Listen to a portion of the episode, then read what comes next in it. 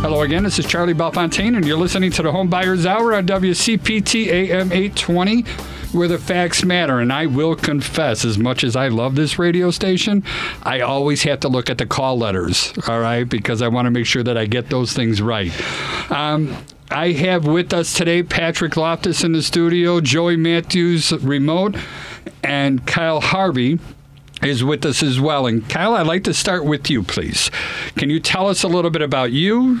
And I want you to do a, a short version about your transition from legal world to real estate broker world and tell us about your brokerage as well, please. Sure. Hi, thanks for having me on, you guys. Uh, my name is Kyle Harvey. I'm a residential real estate broker based out of Baird and Warner's Gold Coast office. I like to say the location is the Neiman Marcus office building. Everyone Nice. knows that, not the address. Um, and I uh, was a lawyer for uh, close to 30 years. Wow. That's too many. Before, exactly. No, no. Says I- the other attorney. um, before transitioning to a residential real estate broker. And I, my mother was a residential real estate broker. Yeah, me too. Growing up, um, she worked out of our house. So I would like to say I was her first employee answering the phone, Janice Harvey Real Estate, when I was 9, 10, 11, 12 years old. So, um, I so. I, I guess I've been in real estate a lot longer than I say, which is now about seven. I'm in my seventh year. And we're going to give out contact information, but is there websites, phone numbers? How do people get hold of you with questions? Um, so I have a website. It is kyleharvey.bairdwarner.com. So it's not Baird and Warner, which is the name of the company, but just bairdwarner.com. So Kyle Harvey, all run together, dot bairdwarner.com is my website. And uh, my phone number is 312 560 1032. Outstanding. And did I ever tell you Patrick Loftus is my favorite attorney? No, but I believe it. Patrick, give us your contact info, please. You know, I'm gonna I'm gonna do something that I probably shouldn't do right now, and I'm gonna say WBBM. Why would you do that? Because those are the call the call letters that always come into my mind. Because you know that that little jingle is. Uh, And we're well, going to sing a WCPT. That's well, it. yeah, Thumbs down from got- the producer, Devin. Sorry. Yeah. Yeah. yeah, All right. That was a bad idea. I'm pretty sure I wasn't supposed to do that. Yeah, but stick to Spirit Airlines. so, Spirit, I'm I'm here. I'm waiting. You know Bring where to find on. me, Spirit. You know where to find me. Okay. You want to find me, Spirit? Find me at Loftus underscore Law on Instagram. Nice. Or find me at Loftus Law on TikTok. Uh, calling, texting. Uh, you may or may not have success uh, with that, but uh, find me, follow me on social media, DM me, and we can begin a, a wonderful relationship. Sounds good. And the boomer in the room is me. And my name is Charlie Belfontaine. I own Chicagoland Home Inspectors and Home Inspection University of Illinois. Um, our website is www.thehomeinspectors, and that is a .com. The school site is H-I-U-I-L, and that is also a dot .com. And if you're interested in joining the home inspection profession, please reach out to me. Uh, you can get hold of me at our phone number. It's 312-544-9180. Press option three, and that'll bring you straight to me. Um, and then my favorite mortgage guy, Joey. How do people get hold of you and tell us what is going on in the world right now? Why, hello. I'm Joey Matthews, the VA loan nerd. NMLS 1330694. Um, you can find me across all the social medias as at the VA loan nerd. You can find me at my website, thevaloannerd.com. If you're feeling Randy, you could text or call me at 630 235. I literally just forgot my phone number for a second. I do that all the time. 205. Got a little- Repeat that, please. Got a little too, Randy. Yeah. Yeah.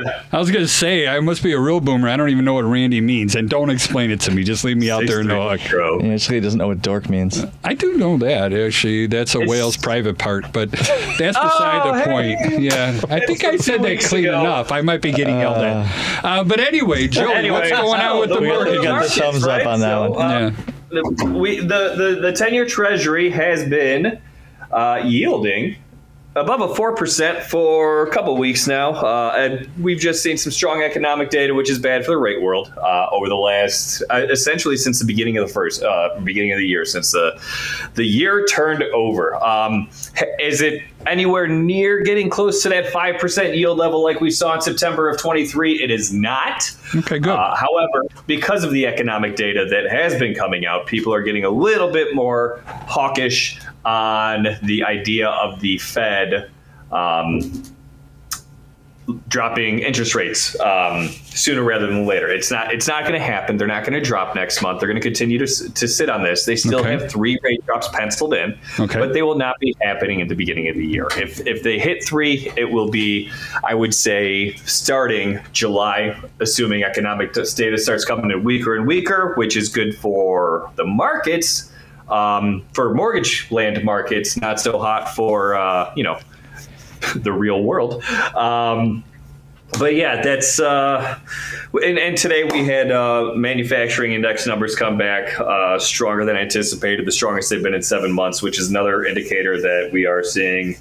Uh, rises in production, which means that companies are spending and they anticipate selling, which means they are. We can anticipate CPI Nice. potentially coming, which is high always good things.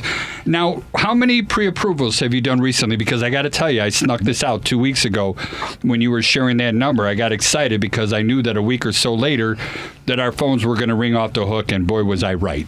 You know, we Yeah. ended up filling out the things. So, good news. Are you I- still doing a I- lot of pre-approvals? Uh, I have 44 active pre-approvals, Wow. and I have three new applications from yesterday. So Okay. it's, uh, We're coming it's in before wild. Super Bowl, and we're getting busy. Exactly the Super Bowl hangover, you know, and it's it's not happening yet this year. So I I mean, as busy as the the first month of the year has been, I mean, and my February's looking crazy. Like March, April, May, it's all going to fill up. So if you're on the if you're on the fence, get off that fence. Call my number. Let's go. Make it work, right? Make it work. Yeah, I've sir. got I've got two closings coming up while I'm on vacation in Costa Rica. Just want to throw that in there. Yeah, we heard it. Literally heading to the airport after we're done recording this. And Um, guess who's jealous? Uh, well, everyone should be jealous, uh, to be honest. But uh, yeah, I've been bragging about that all morning. Um, but Joey, you know, one, one thing that comes to mind, and you know, I, I don't want to be too tinfoil hat on this, but you know, we are in an election year. Um, you know, I, I imagine we will see some efforts by our government to maintain a robust economy. Oh, yeah. uh, because you know that will influence how elections go. Happy Um, people vote happy vote incumbents. Right, right. So you know, I, I I think there's maybe some something that will mm, happen uh, within you know that framework to influence uh, you know just how well the economy is going.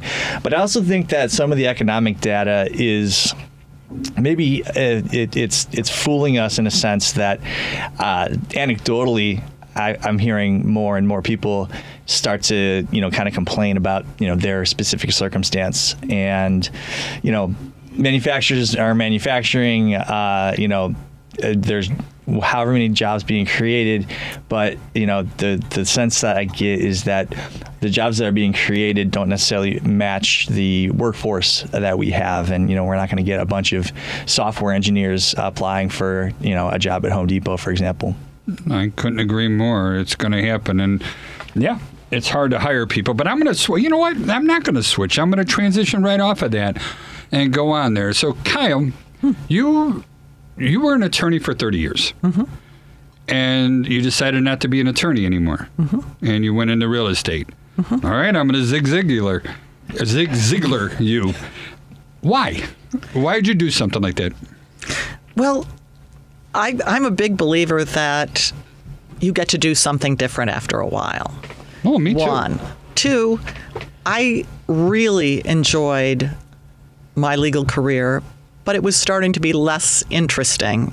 Okay. I was getting less of the types of work that fewer of the kinds of transactions, fewer of the kinds of deals that I wanted to deal wanted to work on. And so I said, try something else. I, you know, I went to law school at 22. I, um, I'd always done this, and I always just assumed I would go to law school. And the answer is, well, you get to do something else. And I also wanted to be good at something, trained up, able to do it while I was still young enough so that I could then do it into my older years. 29 into your 30s. I got into it. my 30s. Yeah, but I'm the point you. was, I, I like to work. And so it was, this was a, a job that I could do um, as I got older. And finally, I wanted to stop traveling. I traveled a lot for Nice. work, and this one is very Chicago based. Yeah, you what- do a lot of listings or you do a lot of buys? I do both. You do both, okay? I um I actually get a little more jazzed by buyers just because I like to help them find their next home and change their circumstances. They're usually so excited to get a first home or their next home. So, but I I'm so grateful for my listing clients and I've got right now 3 really wonderful listings and Nice. more on the way. Yeah, I, I, I feel what you're saying. You know, there is something special about representing a buyer, um, and you know, there's it's it's it's different than representing a seller. Now, from my own perspective, sellers are better because I make a lot more money off of sellers, and that's just the goofy way that uh, that that this uh, practice area is set up. Um, you know, and, and the the part of me that likes money wants to only represent sellers, but the part of me that sort of uh, likes to get their brain tickled um, is is more probably keen with representing buyers because you know there's there's really a lot more to do in terms of protecting buyers and, and you you can kind of suss that out by seeing how the how the multi-board uh, contract is is drafted for example I mean there's however many contingencies in there and they're all really meant to protect a buyer in case they find out something doing during their due diligence that uh, makes them want to change their mind about the process Interesting. Yeah. And now, Uh, I don't know if we shared this with you. I used to be a fireman. I retired six I years didn't ago. know that. I did it for 37 years. Joey also used to be a, a fireman. Now, Joey, were you a paramedic as well? Absolutely not. I was. wasn't even Wow. an EMT, man. I was. I was a paramedic. And, you know, during all that time, I did a lot of really cool things, right? Uh-huh. You know, we actually pulled people out of live buildings that were on fire. We got them out of there. Um, I delivered five babies. There's not a lot of human beings out there that could say they did stuff like that. And, you know, but don't get me wrong. All the things that I did, you know, I, I put a needle in a guy's chest and another one in a person's heart, you know, trying to save their lives. Both of those people passed away. They didn't make it through, but we they were desperate attempts, and you know we weren't going to save them anyway. But that doesn't mean we're not going to try when we tried hard. But all that stuff that was really cool happened over 37 years. And then, you know, when you start getting involved in the real estate business, because I asked you your why, and I guess I'm sharing my why, mm-hmm. is, you know, home ownership is a big deal to people. And it's emotional, and it, it, it's, you can make or break a family. And, and I mean, you can literally harm a family for generations if they end up buying something that they really shouldn't be in. You know, and that's part of the reason why I got into this. And when we finish, it was always the coolest thing in the world when the client would just look me right in the eye and say thank you. Yeah. They would shake my hand with their right hand, and they would hand me a big fat check with the left hand. all right. There's nothing wrong with doing something that's rewarding and getting paid for it. That's all great. And then same thing with Patrick. You know, everything that we do to protect those human beings into buying a house is a really huge thing. And those are the type of people that I look for to bring on to the show with me. That's why Patrick is here every week. That's why Joey is here every week. They believe in what they do and they do it well because we want to help other humans. All right. Part of the reason why I like this radio station so much is because everything here is about helping another person. And that's really the strongest message that they get out there. Okay, I'm off my soapbox What's now. What's a check? I'm sorry. What's it? What's a check? Well, before Venmo and Zelle and credit card processing, believe it or not, people hand me a piece of paper that uh, that they wrote little IOUs on there. And what was neat about it is the bank gave me the IOU. You know? Yeah, I, te- I here's a- tease you, but you know, I, I know get you paid, I get paid by check a lot. well, but, and, and on top of that, there's a lot of research that shows that homeowners accumulate much more wealth for themselves and their Yeah. families by being homeowners versus renters, Yeah. and it's it's dramatic. Um, and so, you know, I, I start to hear these things that um, the next generation doesn't want to own, they want to rent, nobody wants to own. And I just think of the impact on intergenerational wealth and on you know the, people's ability to retire at a, at a certain age. So I, um, I'm until I hear more, I'm a big believer in home ownership as a financial vehicle for the future. My stepdaughter's going through that right now, and I and I love her. all right, and she's a renter mm-hmm. right now, and her lease is up, and she wants to find another place to rent for another year. You know, and they're staying in expensive areas, so you're looking at, you know, a two-bedroom place is going to be two thousand a month At least. at least. I think with So like that's twenty five 24 hundred. No, 3000 up. Is in it some going that high? expensive- In the expensive places. So that's Yeah. thirty-six thousand dollars in a year that you don't get the write-off, you know. And even if it's two thousand, twenty-four thousand dollars is a lot of money, and you don't get to write that off. You don't get any sort of appreciation from the value of the building. You know, there, there's just I, I just can't. It's hard for me to understand it, and I but I do understand building wealth, and you, that means you need savings. You need real estate and you need investments. All right. You should be diversified in all three of those things in order to build your wealth. But so, you know, she's afraid. She's Real just estate is- afraid. she has the money, but she's afraid. Real scary. estate is forced savings. In addition to regular Yeah. savings, it is forced savings. When you are paying down the principal, you are forcing yourself to put that money away, and you will get, uh, you know, not always, but most often, people get that money back and more. Yeah. I've been seeing, if you go back, and Joey, I need your help on this one, but my stupid little research shows that you're going to make anywhere from 8 to 10% of the original value of the money every year when you own a property. What's your thought process on that? Because I know you're an investor too. I think that's Well, high. I mean, yeah, yeah, think I think it's high? high. All right. I think it's high. Um, I mean, part of it too is obviously every time that you pay your mortgage, you're moving money from your left pocket to your right pocket, right? So you're you're not You're not getting that. rid of it. I love that. Yeah. Exa- exactly. Um, and to, to quantify what we're talking about right now, um, NAR obviously they collect, they aggregate data. The difference in net worth between a homeowner and a renter is two hundred and eighty thousand dollars in. That's a big number. Two hundred and eighty-six thousand for a homeowner net worth I could buy three Tesla trucks with that kind of money. versus six thousand for a renter.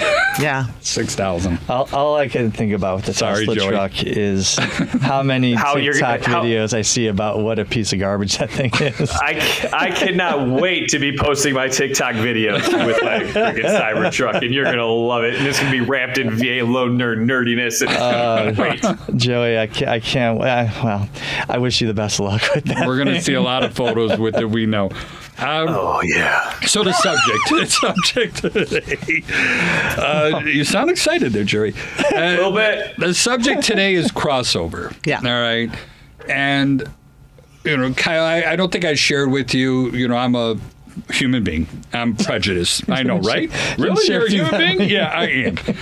And I, I think one of the drawbacks in our society is is that word prejudice. You know, and I get it. There's some legal things about race, sexual orientation, you know, all the other stuff that comes with it that's protected under the Human Rights Act. But there's a lot of prejudice that, that happens that's not protected. For example, me. I became very prejudiced against real estate brokers. Ah! All right. I, I started this business in 1993. I have been poked in the chest. I have been sworn at. I've been told I'm not allowed to do something. And then finally, I just gave up. I'm like, why am I marketing or trying to build relationships with people that don't have the same value to help their client as I did? And then all of a sudden, I treated every single real estate agent the same. All right. Totally inappropriate. I get it. Human beings are human beings, and there's good real estate brokers out there, and there's not good real estate brokers that exist out there. One of the reasons why we like doing the show is because I get to meet the good ones, and I get to decide and figure out who we are and if we're going to be a good fit for each other. So. I was toying with the idea because there, I really believe there's a lot of bad brokers out there. I'm sorry, I don't mean to be insulting a group, but I just ran into too many of them. And I was thinking with the idea of becoming a real estate broker. I'm like, we got the best reputation as far as a home inspection company goes, better than any other company, as arrogant as it sounds. Why not take that transition to helping humans and start getting into the real estate business? And then you, being an attorney, switching over to the real estate business, you know, I like to hear both views. How do you keep from still giving legal advice when you're a real estate broker? Well, uh, two things. First, before I start answering that question, Yeah. great question. What is a bad real estate broker? somebody that puts their their uh, commission. Somebody puts their time. Somebody puts their desires in front of their real, their client's desires. I feel that is a bad person. We're in the business of building relationships of trust. In order to trust, it means somebody is paying us a very good amount of money. Uh, I'm getting passionate here, so everybody needs to start laughing at me. Um, we get paid a very good amount of money to help somebody throughout their process in their life that's important to them. And when we start putting, for example, we get real estate brokers they get mad at us because we're on site for three hours. They don't want us to be on site for more than one hour. So I, I get headache calls from that. I get people, we average 70 items when we put in a report. I see them all the time. We count them up and we had them. I get real estate broker, oh, no, no, no, no. You're not allowed to put that many in there. You know, you can only put 10 or 15 items in there. That's all we want to do. You're going to scare my client. And I'm like, you know, we scare the clients from not setting expectations. We scare the clients when something happens that they're not expecting to happen. All right. In other words, if you're driving down the road and everybody's moving, you're expecting that. But if somebody all of a sudden locks up their brakes and hits the hooks on you, you don't expect that, and you might get into an accident going in there. Does that is that No. fair? No, I do understand. And I, I sort of wanted to get to what is causing this influx of bad brokers. And I can see sort of, oh, Pat, you're going to, Yeah. Patrick's going to jump in. Yeah. Yeah. So, you know, I think a, a bad broker, um, let me give you an example, okay? Because that question is hard to answer, I think, in the abstract. Because there are really a lot, a, a, gosh, an almost infinite amount of reasons why I might consider someone to be, you know, not not up to the task, right? So, you know, for example, uh, I've had situations where a broker, uh, you know, I say, hey, would you mind having a conversation with the other broker about this, that, or the other thing? And I can just hear in the response that they're not going to do it, right? They're just there's they're intimidated by it, or you know, wh- whatever the reason behind it. Um, and you know, I think I, I then think to myself, hmm. I, I'm not sure that you know that this person is up to the task, and so then I have to kind of take more on board uh, uh, onto my plate in terms of making sure that the client is adequately represented. Now, the specific example I'll give is I had this was years ago. I had a real estate broker who referred me a client, and they were buying a condo in a high rise in the South Loop. Um, now we uh, got the condo docs, and there was a rental restriction. And I explained to the client, said, you know, there's a rental restriction. If if you want to rent this out later on, uh, you may have a problem. Now they're not at their cap yet, but you know, just know that that that's that's there.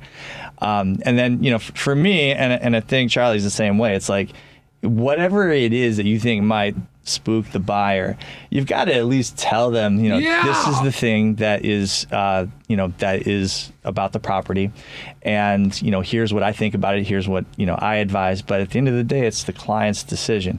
Many people would view a rental restriction or rental cap positively because the It's good for the value. It's good for property values. Sure, and and the purpose is to um, have a more uh, co- cohesive community, you know, so to speak, uh, because you, it won't. The building's not going to be transient with a lot of people coming in and out every year, uh, tying up the elevator and all that. Um, but this, I, I explained that to the client. The client's like, mm, not for me. And I was like, well, you know, take into consideration that you know if you're going to buy a unit in, in a building like this more likely than not, they're going to have some kind of rental cap. My building has a rental cap, um, you know, because whatever. Um, but the client asked me to, to cancel the transaction, and I did. And the broker was so upset with me. He said, well, what? Why'd you do that? I was like, why'd I do what? Like, I got the condo docs, presented them to the client. He objected to something that's in there, and you know that was that was the end of it. He didn't like that I explained to the client a thing that the client then uh, what you know found unacceptable. And we, and, you know, we never we never worked together again. To me, that's that's a broker that only cares about getting a check. Closing the deal. And I, you know, first of all, I, I don't know how I would have maneuvered out of that anyway. You know, here's the docs. Good luck reading them. Um, you know, it, if if he can read and, and bothers to do so, he's he's going to see that and ask questions anyway. So, you know, th- th- those are certainly the types of things that I think a client should should know and be able to make decisions about um, one way or the other. And a bad broker is going to be someone that wants to steer you away from telling the client anything other than everything's fine. You know, let's let's just get to the closing table. Kyle, I want to get back to you in a minute, but I just love that question. You know, and the fact that you asked me that and you asked Patrick that. And, and now I kind of want to hear from Joey. Joey, have you ever fired a real estate broker? Dude, oh my god, yeah. I, there's absolutely realtors I won't work with unless they are the list agent. I won't work with certain buy agents just because they they bring nothing to the transaction. Um, what do you expect And- somebody to bring to the transaction?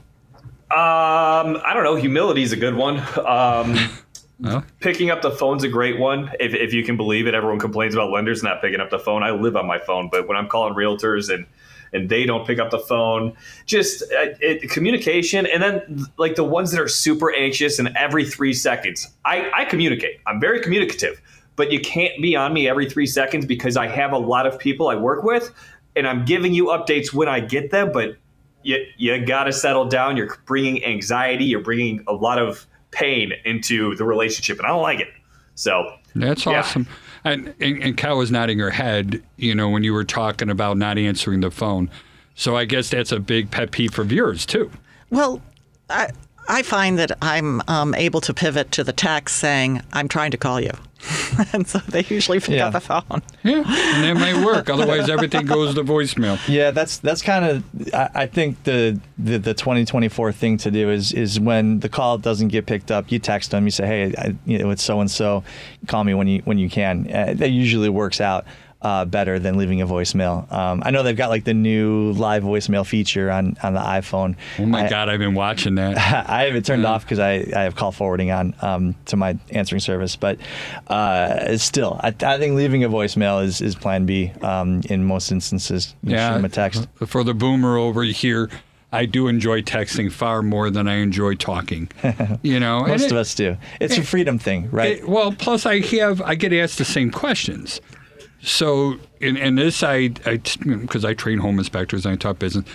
You're going to get asked the same question. Why not formulate the answer already and get it as complete and accurate as you can? And this way, all I have to do is copy what's in my notes, paste it into the texting, and my message is clear, concise, and to the point. Far from what I do on this show. Yeah, that's a good point. I, I, I should, I should, I am not.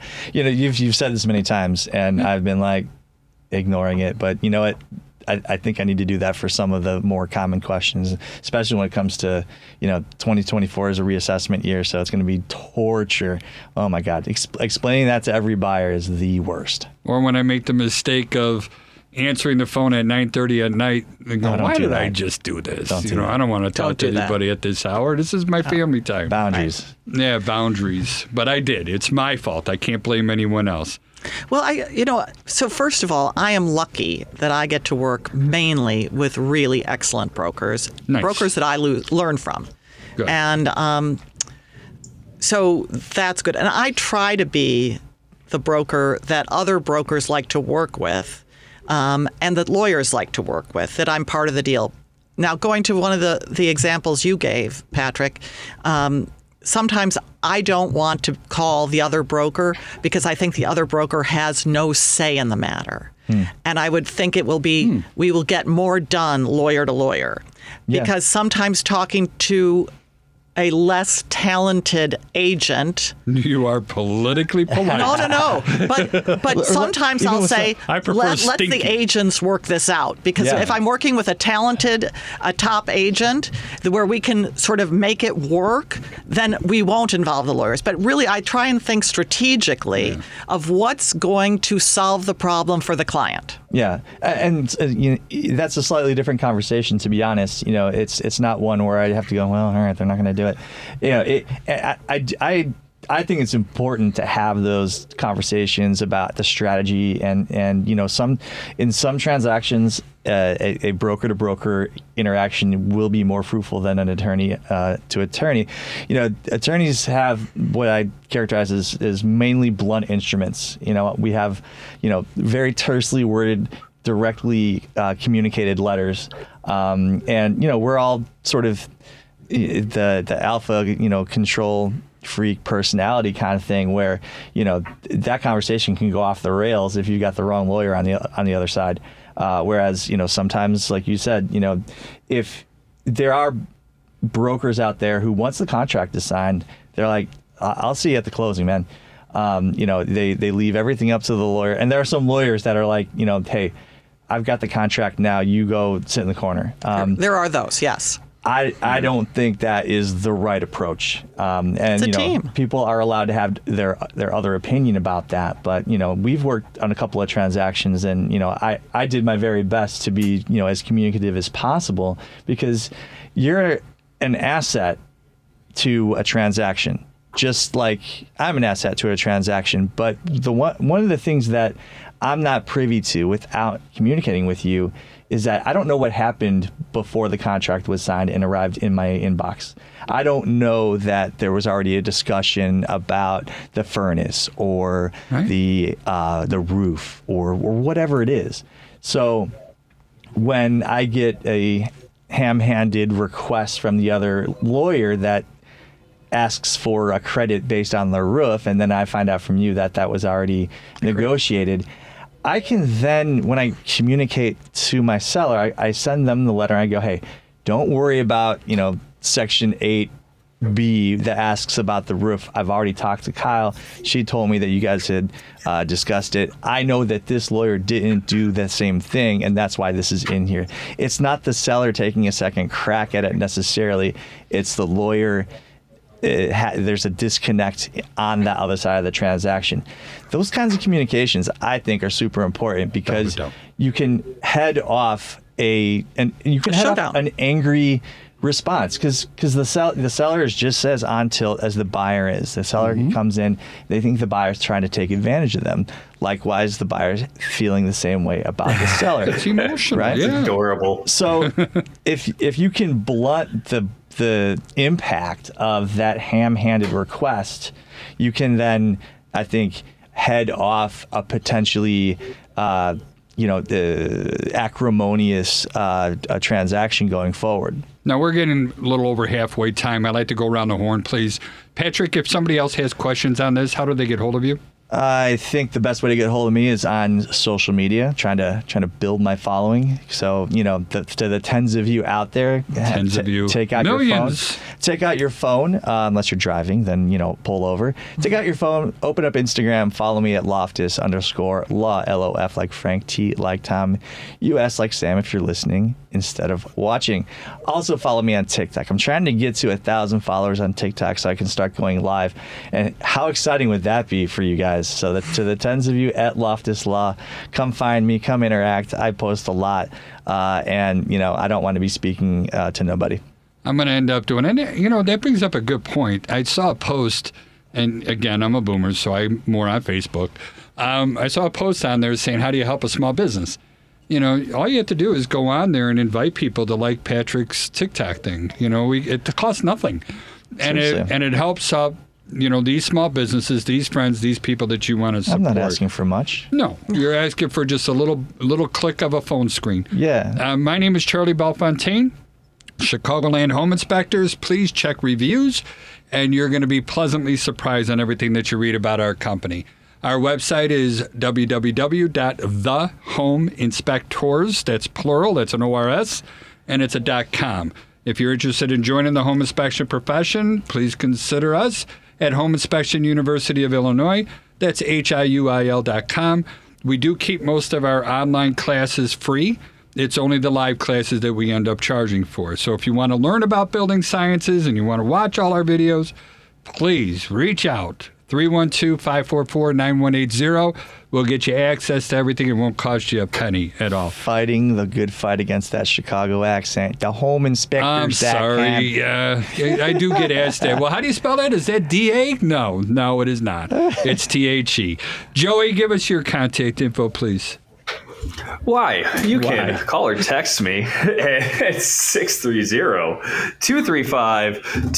630-235-2405. Follow me at the VA Loan Nerd.com or just go to VALoanNerd.com. Follow me on social media as at the VA Loan Nerd, where I am going to help Patrick get to that 1,000 follower plateau, man. What a Let's guy. go. This No, is, no lie. This is my guy right here. And then, Kyle, please, can you give us your contact information? And then I want you to go back once you, after you finish giving us your, your contact info, to the transition part. And also, how do vendors, you know, who tell me the difference about staying in your lane and crossing over? All right, please. Kyle Harvey at um, oh, Kyle.Harvey at BairdWarner.com is my email.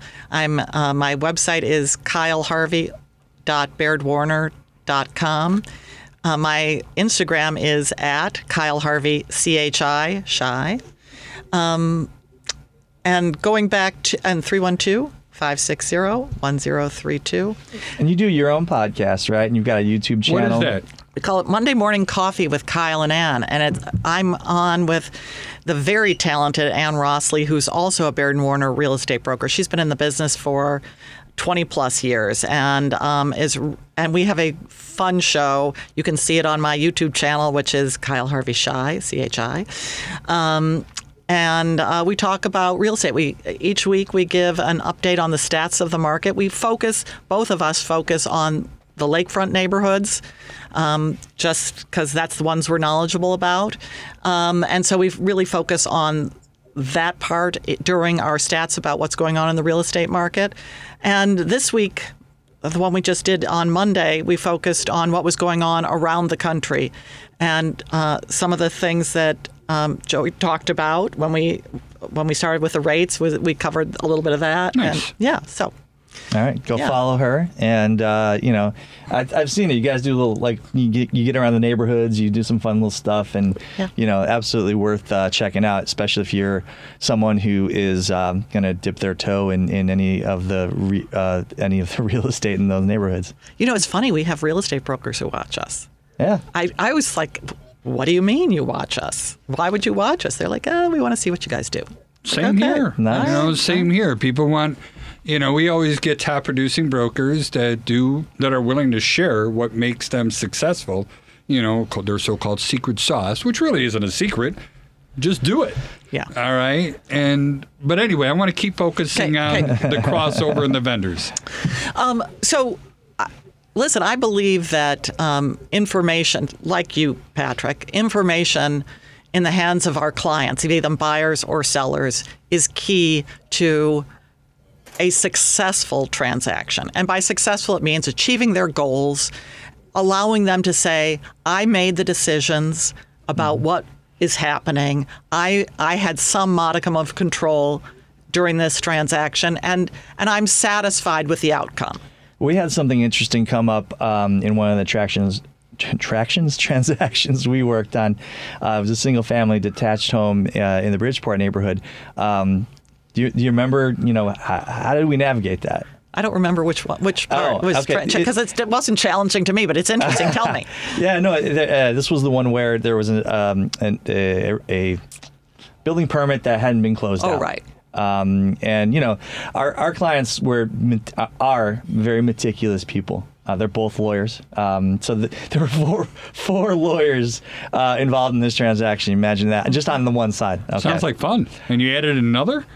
Uh, well, I mean, th- there'd be at least one on the other side as well, right? So Yeah. you know, lots Holy of cow. lots of people who are extremely analytical.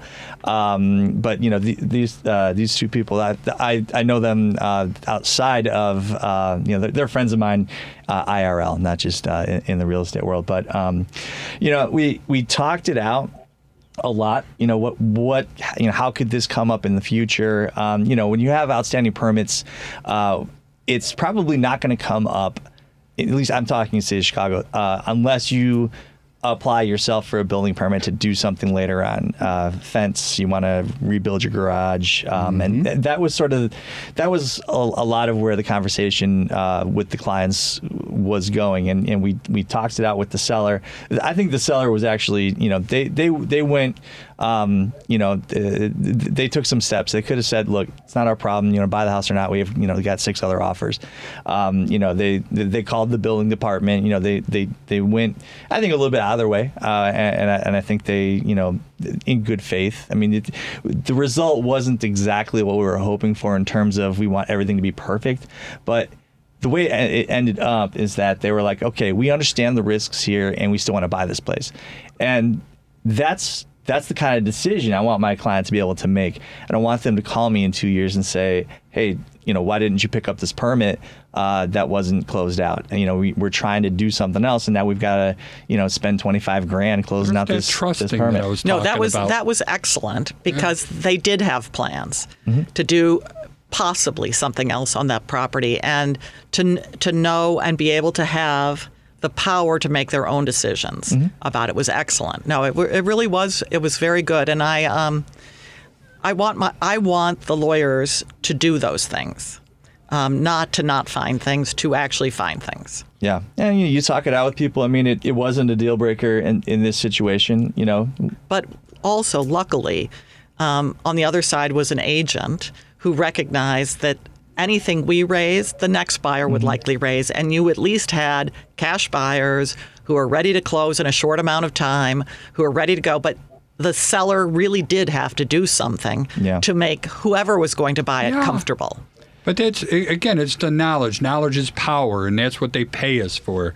And the more we know, the more we give, the more we trust, and that's what you did. You built the mm-hmm. trust. Mm-hmm and, you know, with the client by getting that stuff ahead of them. And, and looking up permits in the city of Chicago is not a hard thing to do. No. Well, but it's, here's an example of something I learned very early on. My second listing, um, friends of mine had sent this to me. It was a house in Arlington Heights. It was one of those ranch houses that was built um, after the war.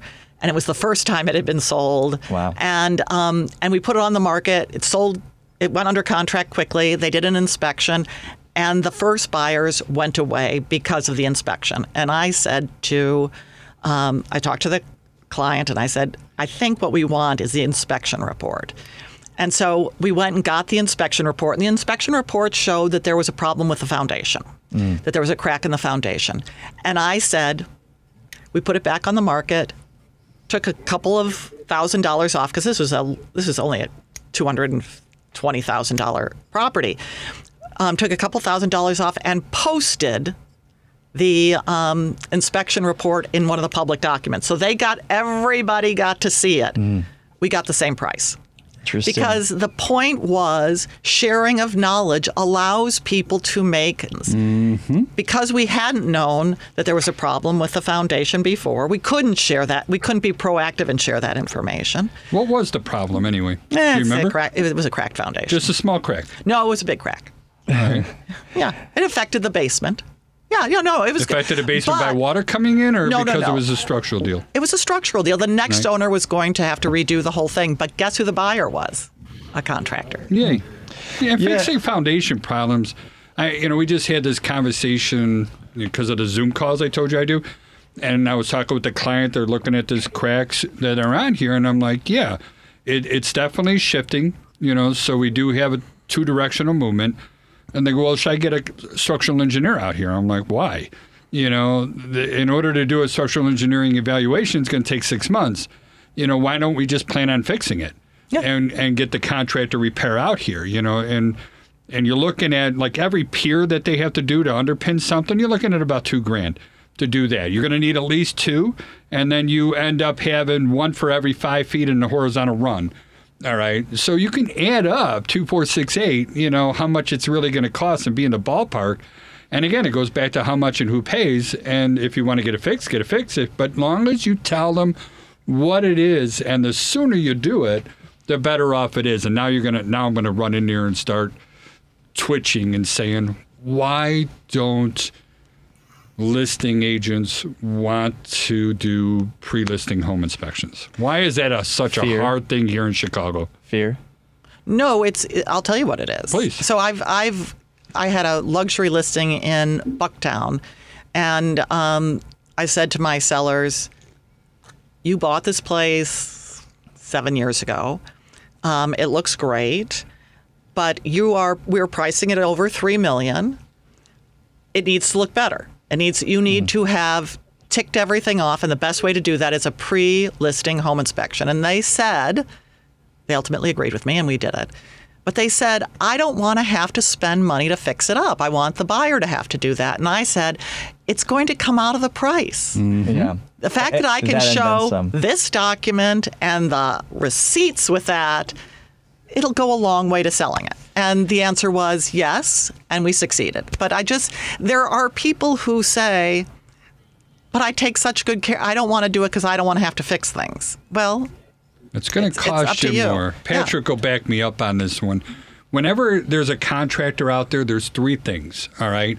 When you're going to go ahead and start figuring out to get stuff fixed, it's either going to be good, fast, or cheap. You'll only get two. And when you're in the real estate transaction, it's got to be fast. So you're not, you got to get rid of good or you got to get rid of cheap. One of those two. When you do it ahead of time, now you got time. So now you can go ahead and do it good and cheaper. You know, but the, the quality is more important. Yes, uh, someone at that price point has going to have certain expectations. You know, if, if it Yeah. looks if it looks a bit shabby, and you know, one thing I think to to make note of is that when a buyer looks at something, they're going to have to do they they price it in their head at maximum or plus, right? They go, ah, it's gonna I got to paint this thing. It's ten grand. Eh, well, you know, maybe you maybe you get a painter out there for four grand. Um, now you have you've taken control over what those costs are are or might be, right? And I think, as Kyle said, it's- it's it's going to come out of the price, and and you're not going to you're you're gonna not you're not going to like it. Not There's gonna like another Here's- home here's also inspector. something. Let me interrupt real Yeah. quick. There's another home inspector friend of mine that's watching us right now, and he just typed up there. I wish more sellers would be proactive with home inspection, which can save them money up front versus having to negotiate later and lose money. Yeah. And uh, so I, I think that he's speaking to your point as well. Thank you, Wayne. Surprises here's- kill deals, right? There. Well, it also depends on the price point. For example, the um, transaction we worked on, the sale of their existing home, that thing was going to sell no matter what. We didn't have to do a home inspection because um, It's we a very cool property. very cool property where there's almost nothing on the market. We had I had two open houses before we were accepted. You know, had best and finals due at the end of the day on the on the weekend, and I had four strong offers right behind it. So there there was nothing but power. And it was priced where it was going to sell. So always the buyer was going to have to do the work themselves. And it worked out.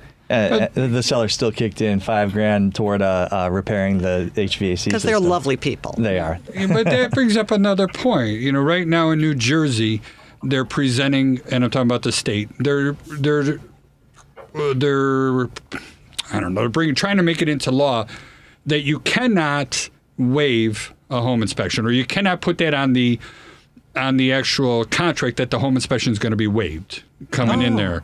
And so they can't use that as a decision factor of who I'm going to sell this to.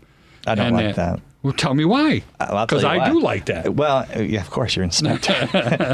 Ah, Joey, still here, guys. I know. Jump in more when you get that all stuff. the done. leverage. You want to always all have always have leverage. Well, y- look, uh, uh, Charlie, you- you're fond of saying, you know, the freedom is a, a very important value to you, and you know, limiting It is. What someone can do takes away some of that autonomy. And you know, I, I can understand why they would suggest that is a good idea because an unwitting buyer who gets bad advice from a bad broker might end up in a bad situation. But I don't I don't love that I'm gonna sound so, you know, like I've No, just be honest. That's I, all. I don't, you know, I, I don't mind regulation. I think in, in many ways, uh, regulation can be a very good thing. I think in this instance, it's a, it's an overstep. That's my Okay. opinion. And my my thought process on this is I don't want to force people to do home inspections. That's not where I'm going. And I still believe that they, you know, like in this situation here, if it's as is, it's as is. If you're not going to negotiate, you're not going to negotiate. But but in all reality, you really should know what it is you're buying, and you still have that choice to proceed or not proceed. And then for somebody to say, I'm not going to have a home inspection just to make me more attractive as a buyer, you know, I, I, I just I think that harms. I think that does more harm than good. Well, you know, eh, just wait till the market turns. I mean, we, you know, we all think right now in terms of you know how the market is and how much leverage sellers tend to have. I say tend to have because each real estate transaction uh, has its own character. And so, you know, uh, I've said it before and, and I'll, you know, repeat myself. Once you're under contract, the market is sort of irrelevant, okay? Because you're not in the market anymore. You are in a, um, you know, in an, an engagement, uh, so to speak. So, Yeah. you know, just because uh, you're very attractive, I mean, you, you, you're you're in a committed relationship at that point. Um, so, you know, We gotta love the dating, right, Joey? sure. So at, th- at that point, the, the Always, baby. the rela- the relationship changes. But um, the the market is going to uh, to shift over time. a lot of people uh, either weren't old enough to remember what 2008 was like, or they've got short memories. I remember from about 2008 until let's say 2014, it was very much on the side of the buyer.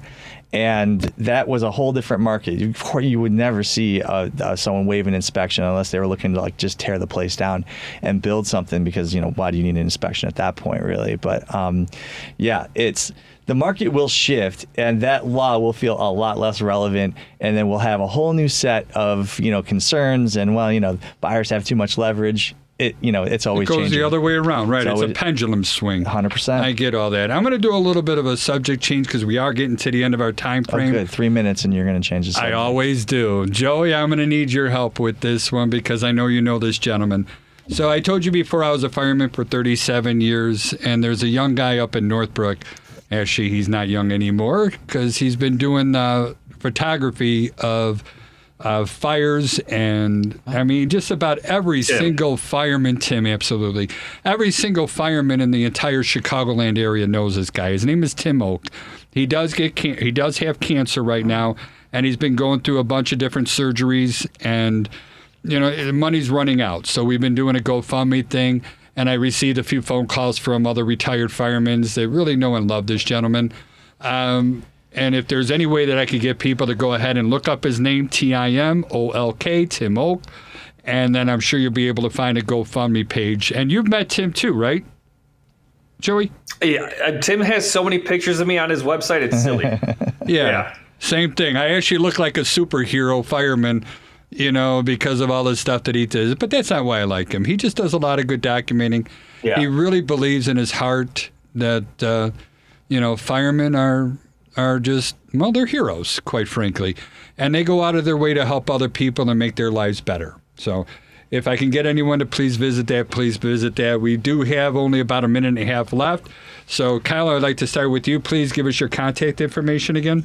Kyle.harvey at bairdwarner.com is email. KyleHarvey.bairdwarner.com is website. And 312 560 1032 is my cell. One more time with that phone number, a little bit slower, please. 312 560 1032. All right. And I am going to say hello to my favorite home inspector, David Engel. I know he's listening too.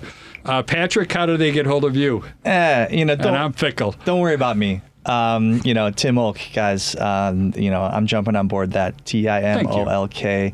Go to his GoFundMe. Don't worry about me. I'm good. I love it. And Joey, please. I'll leave it with the same thing as him. Woo! Boom. Yeah, no, Tim, Timmy he- Olk, baby. Yeah, is is he's just a very loving man, and um, actually, you know, just to put a little more sorrow on it, um, I just know that his wife, who was working at the same place for over 30 years, just got let go. You know, so now they're kind of hurting for a little cash when it comes to that as well. So yeah, it's a sad thing and it's something personal to me. I'd also like to give special thank you to Devin Tingle. Devin's our producer, and he's the one that actually make us sound somewhat decent.